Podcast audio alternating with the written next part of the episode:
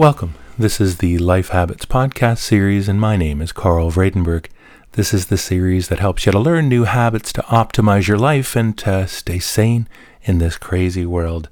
This is episode number 22, and the topic for today is stop procrastinating. This is a topic that, if you think of all the other things that we've talked about in this series, all of them can be compromised if you don't have a really good handle on procrastination. So that's the topic for today, and I'd like to start off by giving you some of the ideas from some other people via some famous quotes. Let's start off with one by Wayne Dyer, who says Procrastination is one of the most common and deadliest of diseases, and its toll on success and happiness is heavy. Benjamin Franklin says, You may delay, but time will not, and lost time is never found again. Abraham Lincoln says, Things may come to those who wait, but only the things left by those who hustle. Napoleon Hill says, Don't wait, the time will never be just right.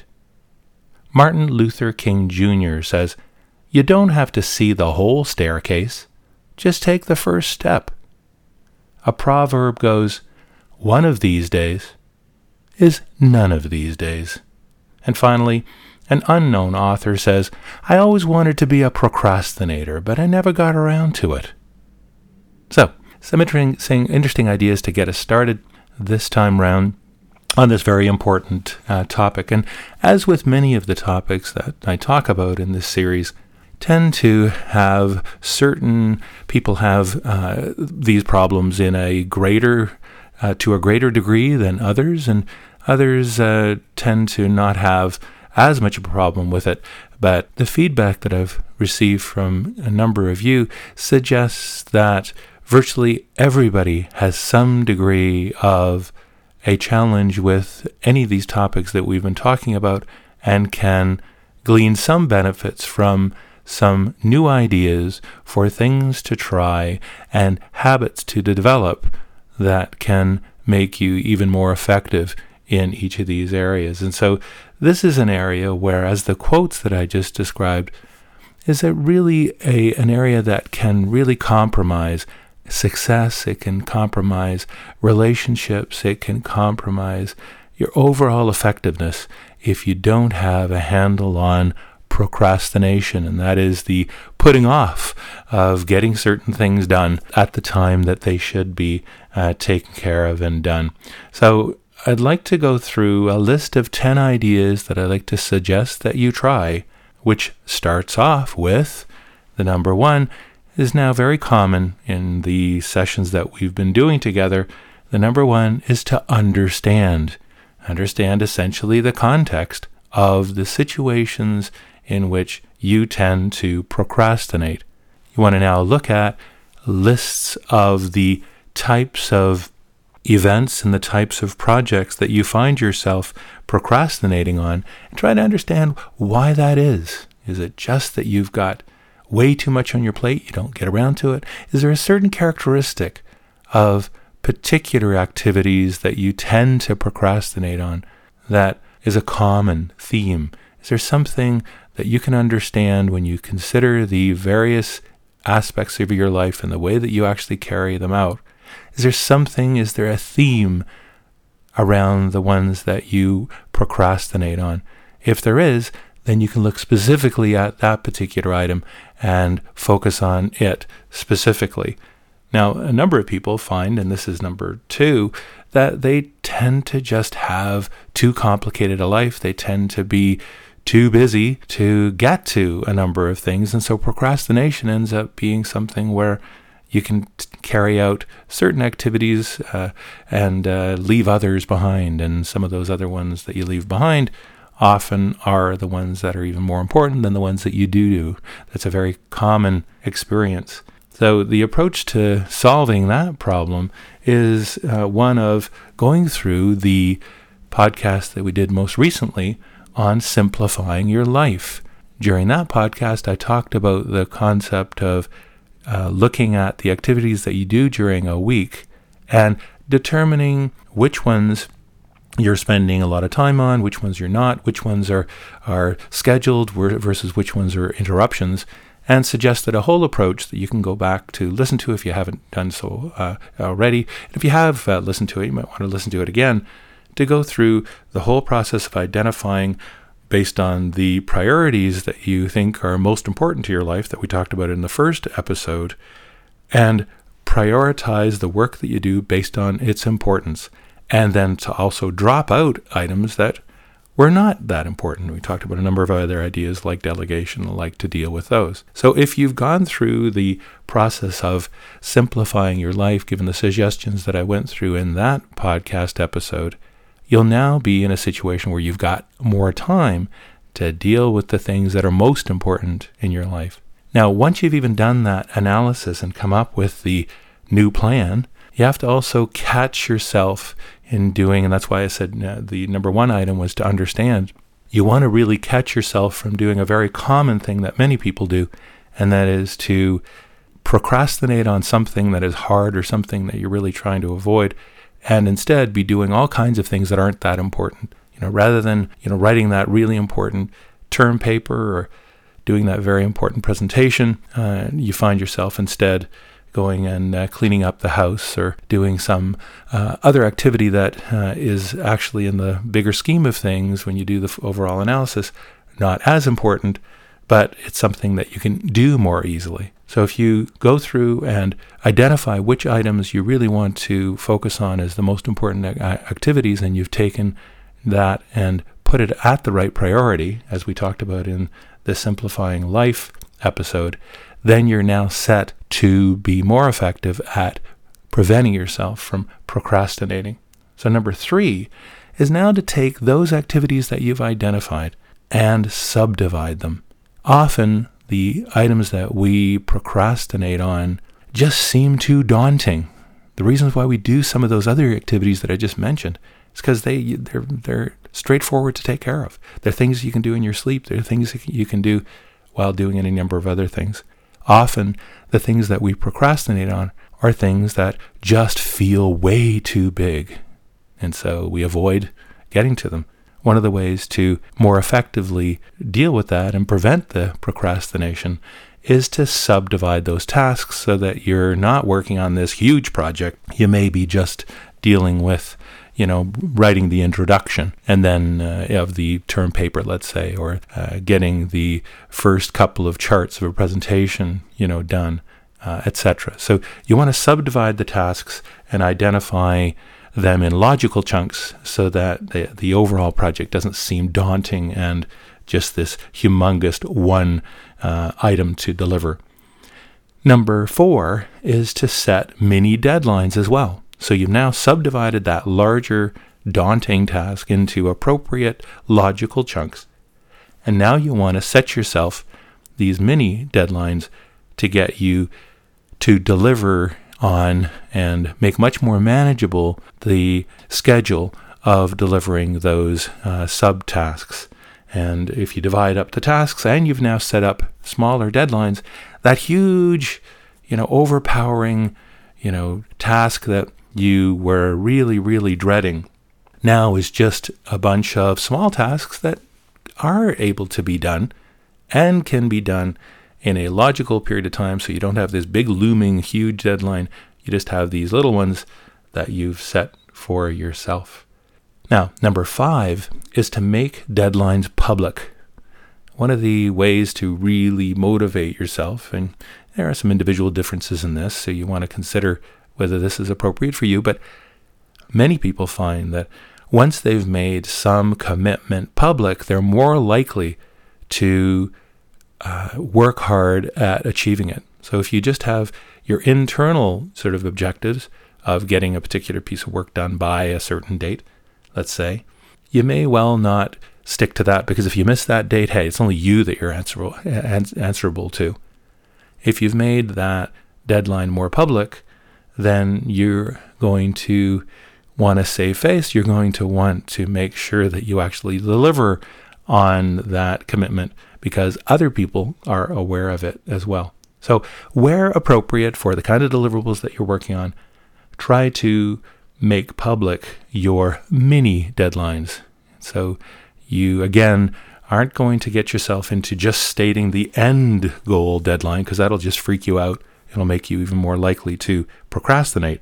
What you want to do is actually identify one of those mini goals or each of the mini goals, make those more public, and then deliver on them. Number six is put it in your face. And what that's all about is making these mini tasks and these deadlines really obvious to you so you can't hide, so that they are always there directly in front of you.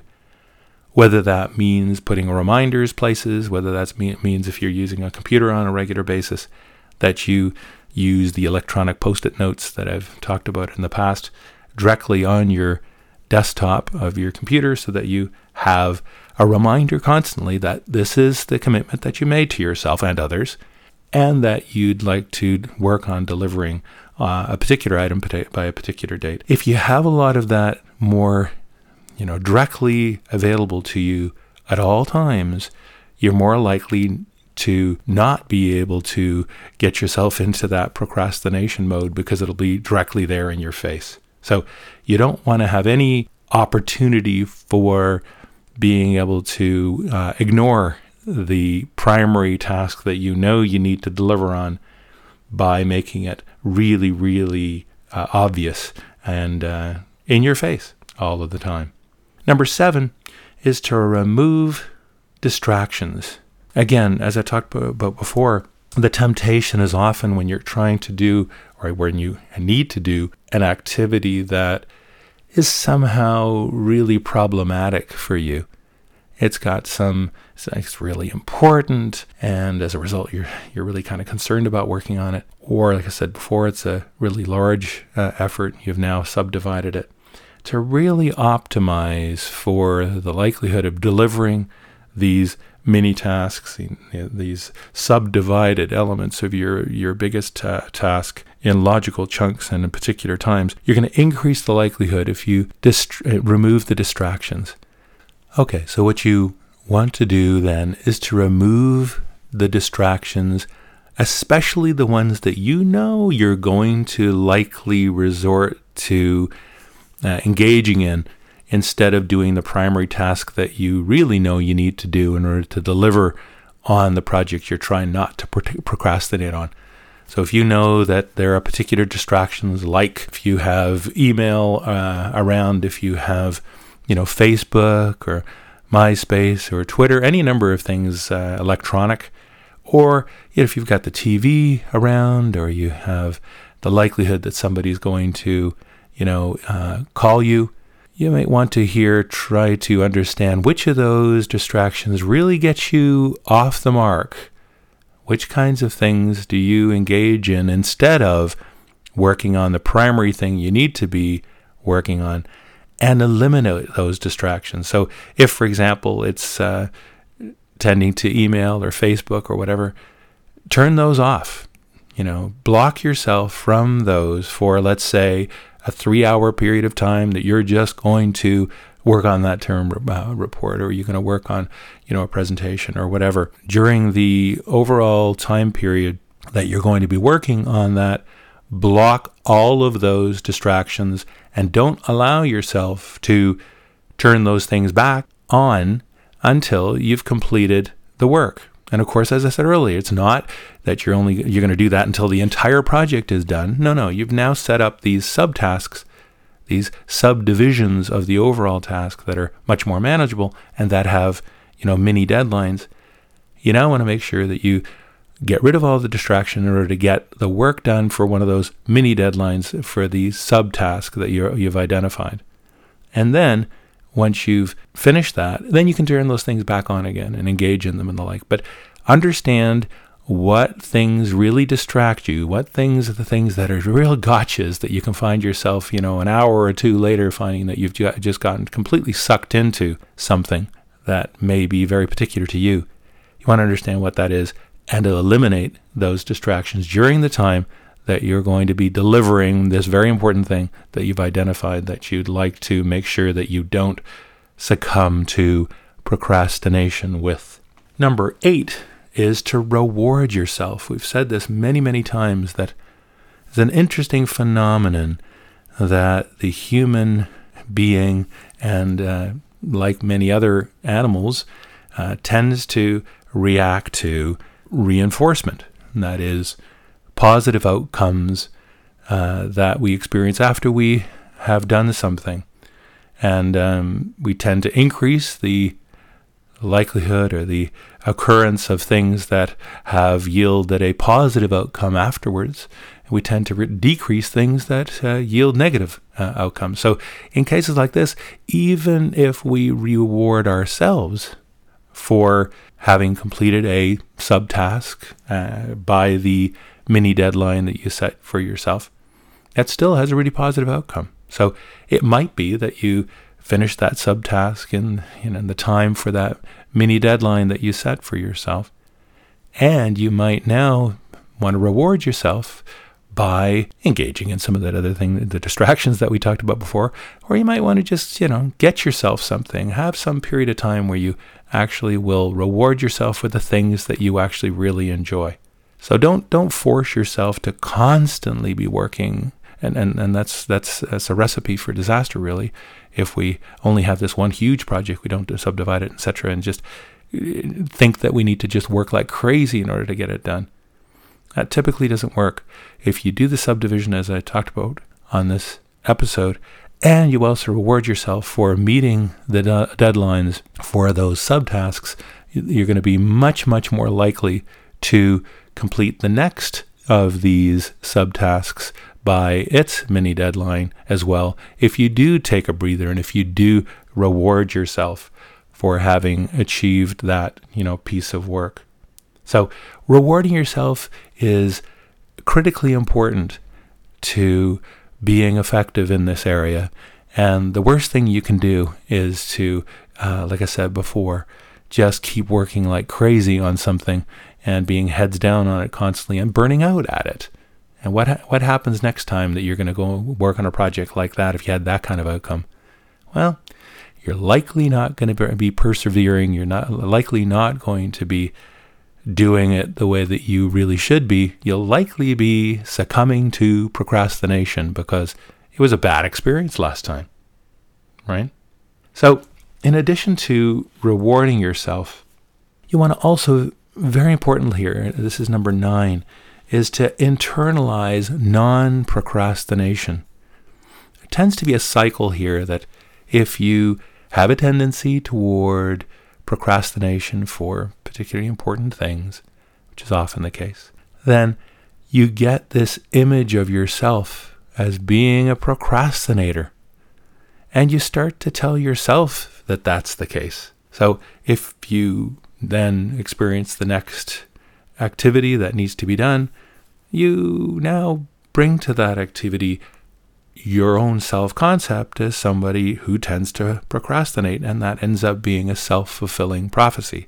If now you've done what I've just gone through for the first number of items here, subdivided the larger task into smaller tasks, delivered these subtasks in uh, line with the mini deadlines you put for yourself, and you've rewarded yourself for those. Now you want to start to realize that, hey, you know what?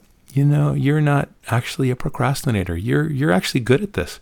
You can actually deliver things on time in delivering them in the way that we've just talked and you should start to internalize that you're the kind of person that doesn't delay. You're not the kind of person that procrastinates. No, you're the, the kind of person that actually can pull this off and you can actually do this on a regular basis. Once you start to internalize, you'll also be even more effective the next time you have a project to do, and you won't succumb to the procrastination. You instead will get into this habit. After you've done this a number of times, as you know, it'll become a habit. The next time you have a large project, say, okay, how am I going to approach this? Am I going to delay it all? No, no, I'm not the kind of person that does that. No, what do I do? I su- subdivide it into logical chunks. The first activity I do. And you know what? even that subdividing those those tasks, rewards yourself for that and say, look, you know what? I'm approaching this in a sensible way. And I'm going to be effective at doing this because I'm the kind of person that can actually deliver this really well. So once you start to internalize the fact that you're not a procrastinator, you're going to be that much more effective at each of these kinds of activities in the future. And number 10, you want to start to generalize that. So you now have an approach that you've done on, let's say, this first project that you've identified and carried out in the way that I've just described. You now want to start to apply it to all kinds of other things in your life because likely you don't just procrastinate on one particular activity, you might do it on a number of others as well. You want to get good at not procrastinating on any number of other activities in your life. So once you've been successful with carrying out a number of projects, or the first one at least, and you've uh, had success with that, then you want to start to generalize. And as I have always pointed out here as well, as we go through the process of learning new skills, we need to learn them, we need to practice them on a regular basis. We're going to make some errors. There are going to be times when, you know, you've succumbed to that procrastination again. But instead of, you know, wallowing in the understanding that, yeah, yeah, see, here you are being a procrastinator again. Instead, you want to just realize that, ah, there will be mistakes. There will be times when you're not going to be as effective as you would like to be because you're learning a new skill. Just like when you're learning to ride a bike, do you know how to ride it perfectly the first time? Absolutely not right? The first few times through, it's hard to get balance. You know, sure, you're going to be falling off some of the time. Do you give up? No. What do you do instead? You try to learn from those mistakes. You realize that, ah, you're falling off the bike because, you know, you're just not getting enough speed, you know, or you're just not getting the handle on, you know, the balance effectively, or whatever it is. You now look back and realize what kinds of mid course corrections you need to make in order to be more effective. Then the next time you try that skill and you practice it more, you're going to be that much more effective at it. And after you've done that a number of times, usually takes, you know, several iterations through a skill in order to really get good at it. Depends on which skill, but you know, the general uh, guidance is that it takes something like 30 days to really develop a skill into a habit. You know, generalizations like that are kind of hard sometimes because it really depends on the skill.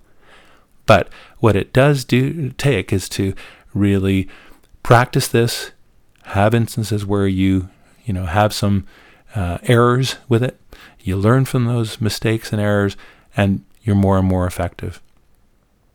After you do that a number of times with a number of different types of activities, you're going to start to become really effective at being effective and efficient in what you do and won't succumb to procrastination.